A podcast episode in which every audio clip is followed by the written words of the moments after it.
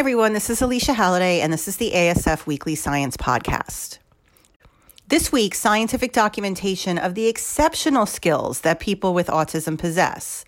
Now, we all know about them, but unfortunately, they don't always get recognized. This week, they did.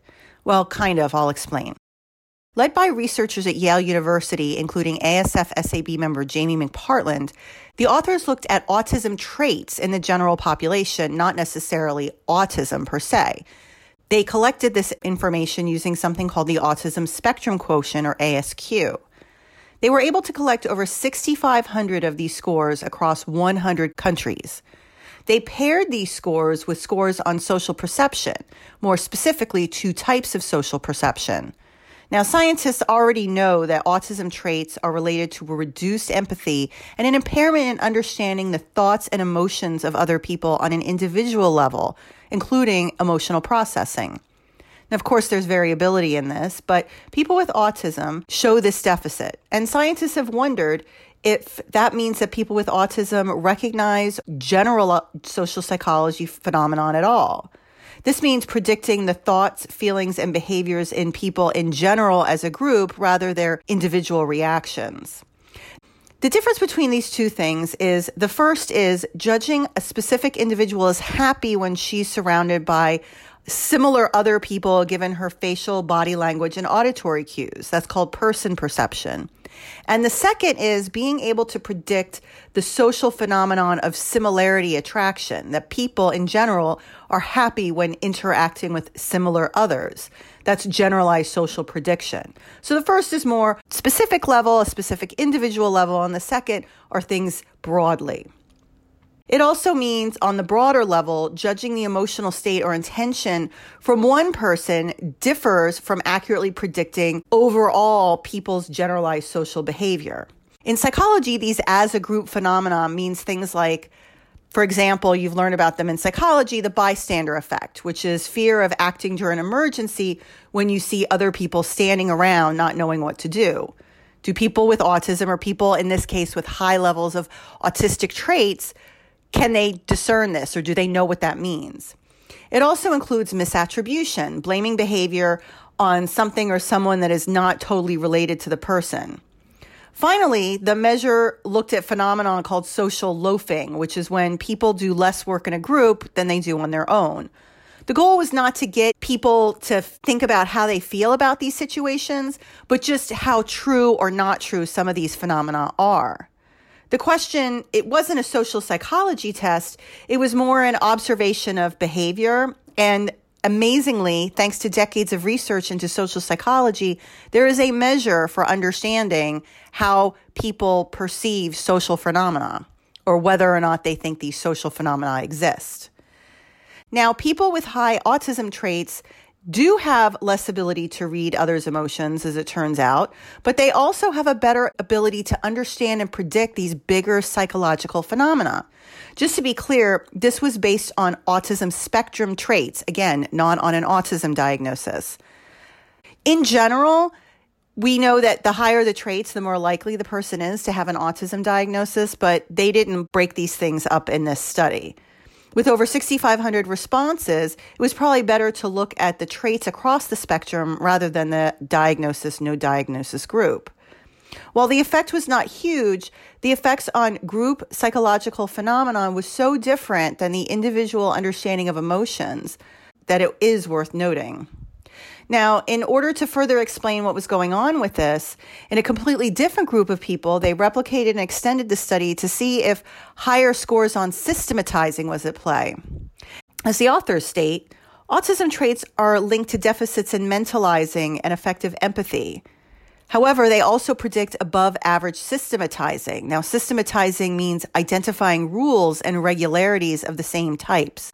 Potentially, then, unlike the individual person perception judgments, which require that mentalizing and empathy, predicting these larger social psychology phenomena relies on systematizing, creating rules that apply to big groups of people. Consistent with this interpretation, social psychological skill, but not person perception, was linked to skill in systematizing. The authors found that higher ability in systematizing rather than empathizing tied into this improved ability to judge a group psychological phenomena. The author suggests that with additional time to consider and in a less stressful situation, the people with higher autism traits are able to deliberate, reflect, and reason, and then make accurate predictions and understand group behavior on a bigger level. This means they're systematizing behavior, but not empathizing. This might explain at least some of the differences. Obviously, more work needs to be done on this question, but figuring out how to tap into systematizing to improve social interactions may be a good research question going forward. Speaking of how to turn strengths to target weaknesses, researchers this week made a huge discovery when it comes to the very, very early autism diagnosis. Now, one major unresolved goal in autism research is the identification of biomarkers, not just that can predict autism, allowing for different interventions at critical windows in development, but also to help reveal the underlying brain activity to better understand what goes on in the brain even before a diagnosis is possible. I've reported on other studies before that looked at brain structure before diagnosis has been made. This is one of the first studies to look at brain activity. So, in order to do this, researchers at Boston Children's Hospital have spent years studying the brain activity of kids who are infant siblings, those with a 15 times increased probability of getting a diagnosis themselves because they have a family history. They then compare this to infants with no family history of autism or those that are in the same family who don't receive an autism diagnosis. Now, in this project, they looked at EEG power. EEG is what is known as electroencephalography, and it's the study of rhythmical brain patterns. Brain connectivity circuits are electrical, and in fact, they can be measured across the brain. It's done non invasively with a special cap, which measures these patterns through the skull. They didn't just look at one time, they looked at three months to a diagnosis at three years. They could do this again because they have this very interesting group of infants with an older sibling that they're particularly keen on looking at their developmental trajectories. Now, they look at measures across different time points and found that during the first year and not later time points, the data was able to predict who went on to get an autism diagnosis and who did not, both within families who had a family member and across those who didn't. This is pretty amazing because some of the same biological markers that are seen in autism can also be seen in family members, even if they're not diagnosed with autism. The researchers found that EEG power at three months to a year, and for I want to say that EEG power is a mathematical conversion of the size of the wavelengths. That was most predictive, actually more predictive than even the two year EEG measurements. In fact, it happened to be the trajectory, not the single time point that was the best. This means more longitudinal studies looking at the same person across multiple time points is more important than we even acknowledged before.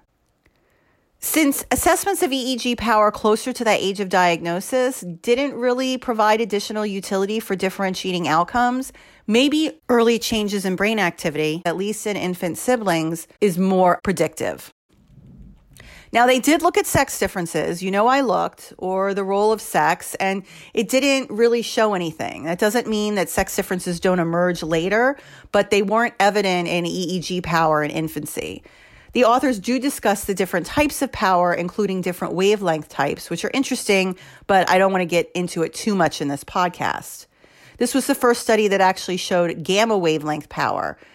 Gamma really hasn't been studied that much before. It has to do with inhibition and excitation, adding to more evidence that this balance of too quiet versus too loud is important in autism.